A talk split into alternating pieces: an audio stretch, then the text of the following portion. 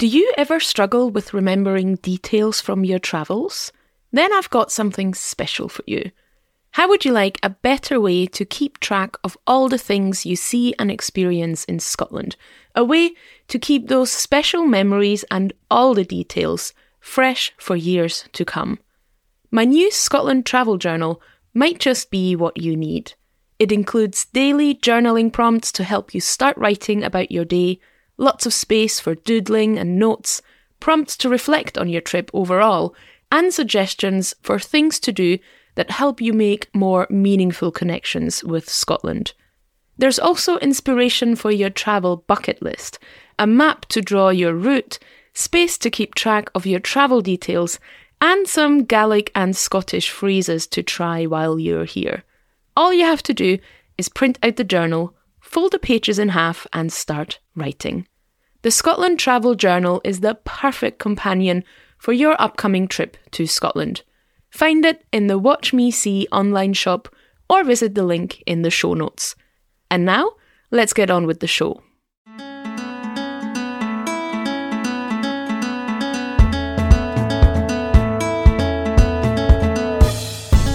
Hello there, and welcome to Wild for Scotland, a podcast that allows you to travel to Scotland through stories. My name is Kathy Kamleitner. I'm a writer and storyteller and run the Scotland travel blog Watch Me See.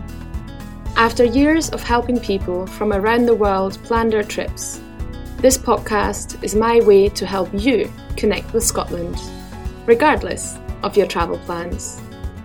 Each episode starts with a travel story about a location or an experience from my travels. Then, I'll tell you some of my top tips for visiting to inspire a future trip. Are you ready? Great! Let's travel to Scotland. The first season of Wild for Scotland is all about the Scottish Isles. Each week we travel to a different island and spend some time exploring their nooks and crannies, history, and landscapes. This week I'm taking you with me to the Isle of Bute, an island in the Firth of Clyde, not very far from Glasgow. Once a popular seaside resort and getaway from the busy city, Bute has somewhat become overshadowed by other, more famous Scottish islands. But one look at the Isle of Bute and everything it has to offer makes clear that the island deserves a lot more stage time. My trip to Bute lies a few years back. I hiked the West Island Way, a 30 mile trail that takes in the island's far corners from Balnakailly Bay in the north to Glencallan Bay in the south. I spent three days on the island, hiking and wild camping, and along the way exploring some of Bute's most wonderful locations. From a sleepy coastal village to an eventful night on the beach, let's travel to Bute together and explore. This is Wake Up.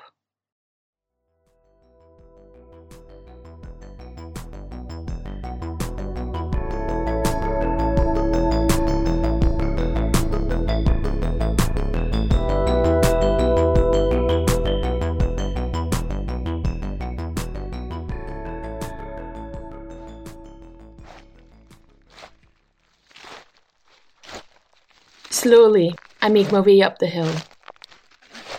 One step after the other, my feet dragging under the heavy weight of my backpack. I've just left the village of Kilchattan with its single row of houses along a promenade wedged between the waterfront and a wooded hill. I managed to fill up my water bottle in the kitchen sink of an elderly lady who was friendly enough to allow me into her ground floor flat are perhaps too polite to say no. I needed all the water I could get and filled up not only my bottle, but also my water bladder that is now safely stowed away in my backpack. I can hear the water glug back and forth as I take one step and then another.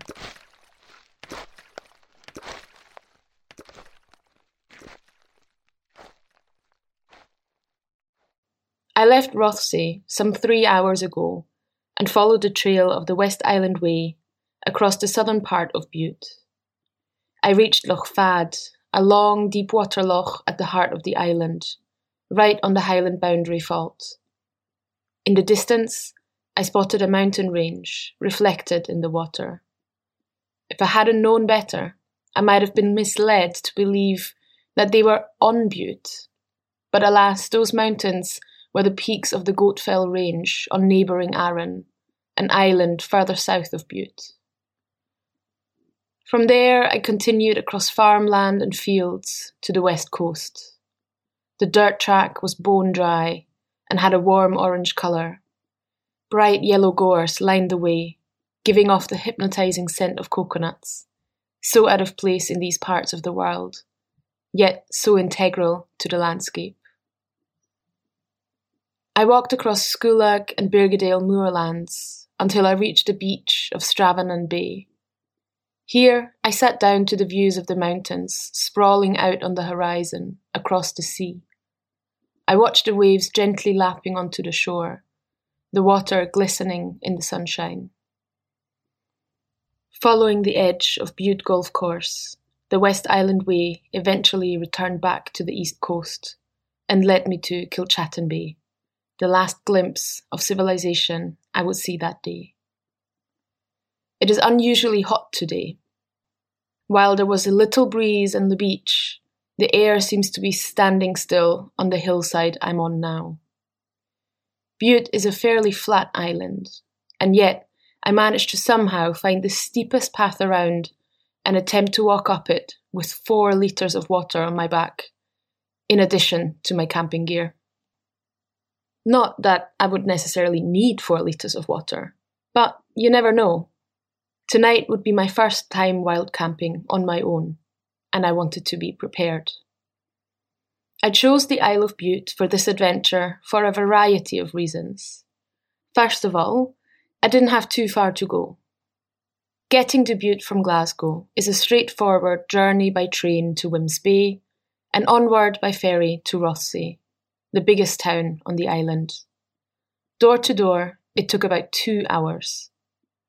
Secondly, the West Island Way is a great long distance trail for novices, only 30 miles long, well signposted, and lots of infrastructure along the way. The trail could be split up into sections, and if something was to happen, the next bus stop would never be too far. Bute seemed to me like the perfect training ground to get far enough away from civilization to feel that sense of adventure, but never too far to feel exposed or at risk. And I was right. My walk across Bute was nothing but joyful. Until now. Now, I wish I had booked a room in Rothesay, so I wouldn't have to carry my heavy backpack up this stupid hill. Oh well.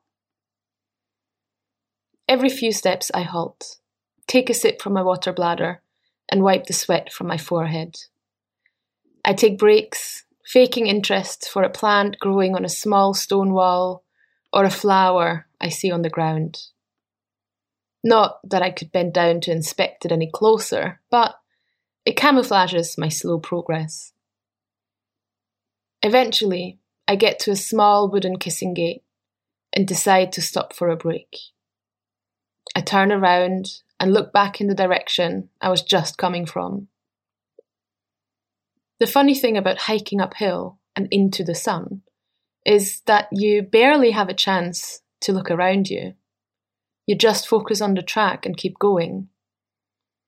But as I turn around, I see the coast explode in a myriad of colours. The hill is covered in yellow gorse and the sea behind me is the brightest blue. I can still just about see the top of the houses of Kilchattan Bay below, proof for the painstakingly slow progress I'm making. Fueled by the beauty, I push on. If it is this pretty where I came from, it must be even better where I was going. The south of Bute is littered with ruins of historic sites. One that lies right on the path of the West Island Way is the ruin of St. Blane's Church, dating back to the 1100s. I stop here for a while to explore the remains of the church and the kirkyard around. The first monastery was established here 1500 years ago by Saint Catan, but after a few centuries, the island was captured by Vikings and the site was abandoned. It was only later the church was erected here in honour of Saint Blane, and it became the religious centre of the Isle of Bute. Eventually, the church fell into disuse after the Reformation, and only the ruins we see today remain. The path continues around the southern tip of Bute. I pass a herd of red cows, the same colour as the characteristic Highland coos, but a different breed, arguably better equipped for the scorching temperatures of this hot summer's day. Many of them have tiny calves who look at me with sceptical curiosity, not quite sure if I'm fiend or friend, but also too lazy from the heat to jump up and run away. I keep my distance, best not to disturb a herd of protective mother cows. Walking is hard enough with my heavy backpack, let alone the idea of running from an angry cow. I continue my walk high above the sea and the rugged coastline of Bute. I can see the rocky cliffs of Little Cumbrae across the water, the houses of Millport, the windmills on the mainland. Suddenly, a lighthouse appears below on a rocky outcrop, and I know I've reached my destination. I make my way down the hill towards a sheltered bay. Glencallan Bay would be my home for the night. Tired and relieved, I let my backpack slide to the ground. I find a suitable spot to pitch my tent, flat, well drained, and far enough from the cows that are now congregating at the far end of the bay, grazing in the evening sun. I decide to follow their lead and make my way across the bay to a sunny spot, fire up my gas stove, and cook dinner. I use the last light of the day to walk out to the lighthouse. It is surrounded by small purple flowers and rocks that are covered in yellow lichen. In the evening sun, the ground looks golden. A short while later, the sun dips behind the hills above the bay, and the temperature drops almost immediately. Don't ever let a hot summer's day fool you. I make my way back to my tent make myself a cup of tea, and curl up in my warm sleeping bag. What a day!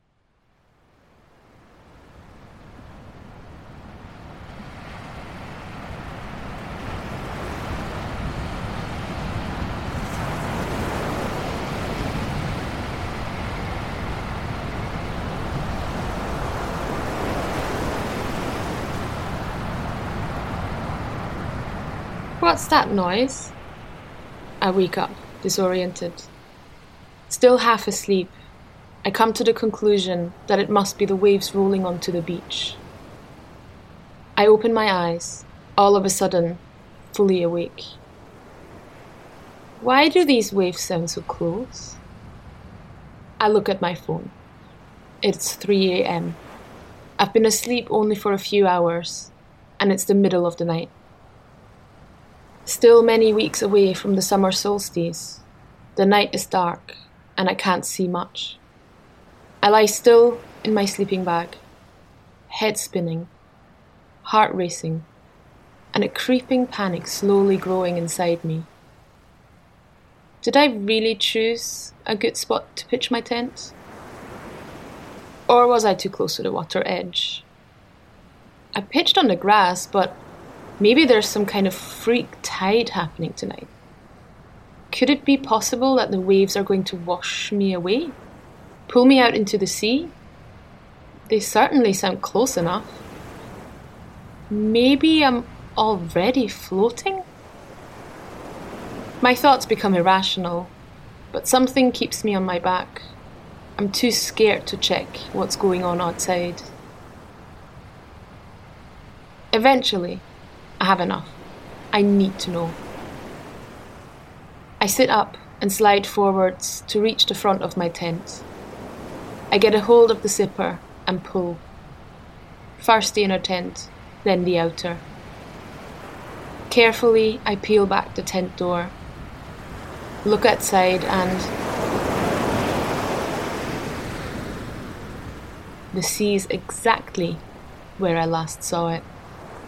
Well down the beach, nowhere near my tent. The tide looks a bit closer, and the waves are certainly bigger than they were last night. But there are no freak waves, not floating. Everything is fine. My mind at ease, I lie back down, curl up, and fall asleep.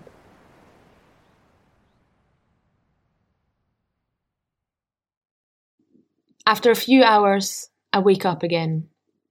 This time, I can tell immediately that it is light outside. The sea has returned to its gentle self, lapping onto the beach in tiny waves. The sun has not yet risen above the horizon, but it already fills my tent with light. Time to rise and welcome the new day on the trail. As I unzip the door, I am greeted by a silvery sky melting almost seamlessly into the smooth and shiny surface of the sea. Both water and sky are so similar in colour, it takes all my concentration to tell them apart with my tired eyes. I instantly regret the decision not to bring any coffee for this occasion.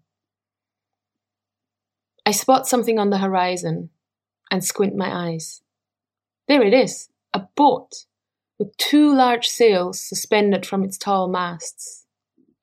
It glides slowly across the water surface without a sound and crosses from one side of the bay to the other. The sight is peaceful, yet also mysterious. Who might be sailing on that boat? What a wonderful experience it must be to explore the Scottish coast by boat, I think, and make a mental note to try it myself one day. After a quick breakfast of porridge and tea, I pack away my tent and reassemble my backpack. At least there is now less water to carry. I make a final trip out to the lighthouse that I had inspected closely last night, but in the morning sun it looks like someone changed the entire scene. The purple flowers are still closed, and the yellow lichen is barely visible in the morning glow. Only the little white lighthouse with its red top looks exactly the same. I pick up the trail near the end of the beach. Yesterday, the West Island Way led along farm tracks and moorland across the interior of Bute. But today, it follows the glorious coastline. The path hugs the shore and follows the narrow stretch of grass between the sea to the right and the rocky cliffs to the left. In the distance, I can still see the sailboat as it glides along the coast of Ayrshire. Soon, it picks up speed and starts disappearing in the haze to the north, headed for the marina near Dunoon, or perhaps the port of Greenock. Eventually, the trail leads me back to Kilchattan Bay, that picturesque village where I filled up my water supplies yesterday afternoon. It marks one of the endpoints of the West Island Way. My plan is to catch the bus from here to Rothesay and continue walking the northern section of the trail. But first, since I missed my boost of caffeine in the morning, I decide to treat myself to a hot cup of coffee from the village shop. There are a few tables set up across the road, on a patch of grass near the sea. I carefully carry my steaming cup over and sit down, facing the calm water. As the sun rises higher, the mellow colours of the morning give way to the brighter palette of a wonderful summer's day.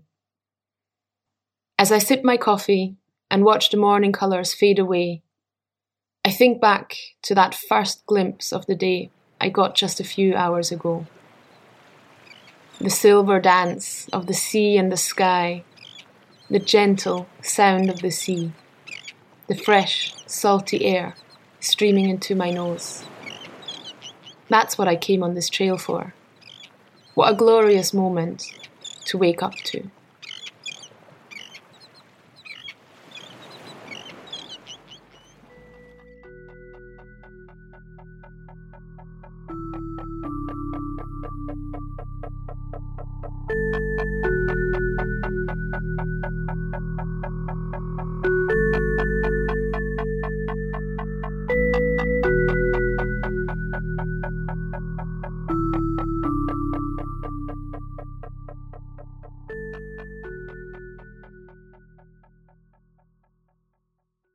I hope you enjoyed our trip to the Isle of Bute and it has inspired you to look into hiking the West Island Way or wild camping by yourself sometime soon. Now it's time for the practical part of the show. Here are some of my top tips for visiting the Isle of Bute. Tip number one spend at least three days on Bute. Whether you hike the West Island Way or not, I recommend spending at least three days on the island Apart from the hiking trails, you can visit Mount Stuart, a 19th century mansion with expansive gardens. Spend some time in Rothesay, explore the beaches along the west coast, and discover historic sites all over the island. Tip number two visit the seals at Scalpsie Bay. Scalpsie is a south facing beach on Bute's west coast and is famous for its seal colony. Over 200 seals call this bay their home, and they love basking in the sunshine here. At low tide, they can be seen perched up on the rocks, looking like upside down bananas. A big shout out to Suzanne Arbuckle from Adventures Around Scotland, who showed me some of her favourite places on Bute and took me to Scalpsie Bay to camp near the seals. Tip number three find the hidden World War II bunker. Tucked away in the forest on the northern tip of Bute, there is a World War II bunker that was used as a decoy to trick German bombers away from the more populated areas. The bunker lies just a short detour from the northern loop of the West Island Way and offers stunning views across the Kyles of Bute Sea Channel and to the Cowal Peninsula. Tip number four Stop at the Ettrick Bay Beach. I ended up taking the bus from Kilchattan Bay all the way to Ettrick Bay, cutting my walk on the West Island Way short by a few miles. But this enabled me to spend some extra time at Ettrick Bay Beach, a long, golden, sandy beach. I also recommend swinging by the Ettrick Bay Tea Room, which serves up fantastic food with lovely views. Tip number five extend your trip on the Five Ferry route. Bute is one stop on the Five Ferry route, a road trip that connects the Scottish mainland with Bute, the Cowal Peninsula, the Kintyre Peninsula, and the Isle of Arran by, you guessed it, five different ferry connections. This is an island hopping trip that you can do in just a few days. You'll be rewarded with natural beauty, interesting history, and absolutely no crowds in sight.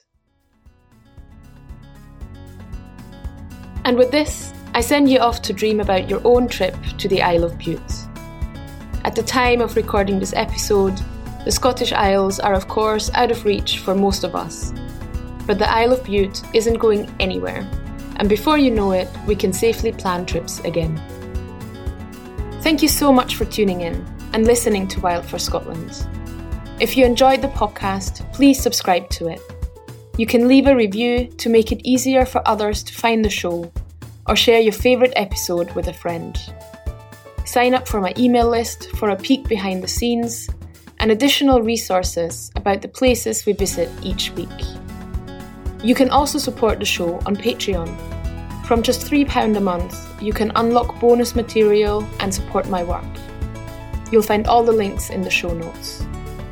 I'd love to hear your feedback on Wild for Scotland so please leave a comment on social media or on the website. You can connect with us on at Wild for Scotland or wildforscotland.com. There you will also find photos from today's travel story, transcripts, and other episodes. Wild for Scotland is written, hosted, and produced by me, Kathy Kamleitner. with additional support by Fran Turowskis. Podcast art is by Lizzie Vaughan Knight, the Tartan Trail Burner, and all original music is composed by Bruce Wallace. Until next time, when we travel to a different place in Scotland.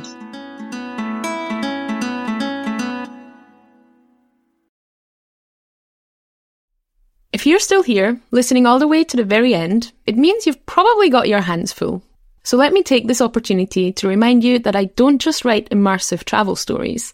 I also plan unforgettable itineraries for Scotland, and it's never been easier to follow one of my routes. Head to watchmesee.com forward slash shop to browse my ready made Scotland itineraries and turn your travel dreams into reality.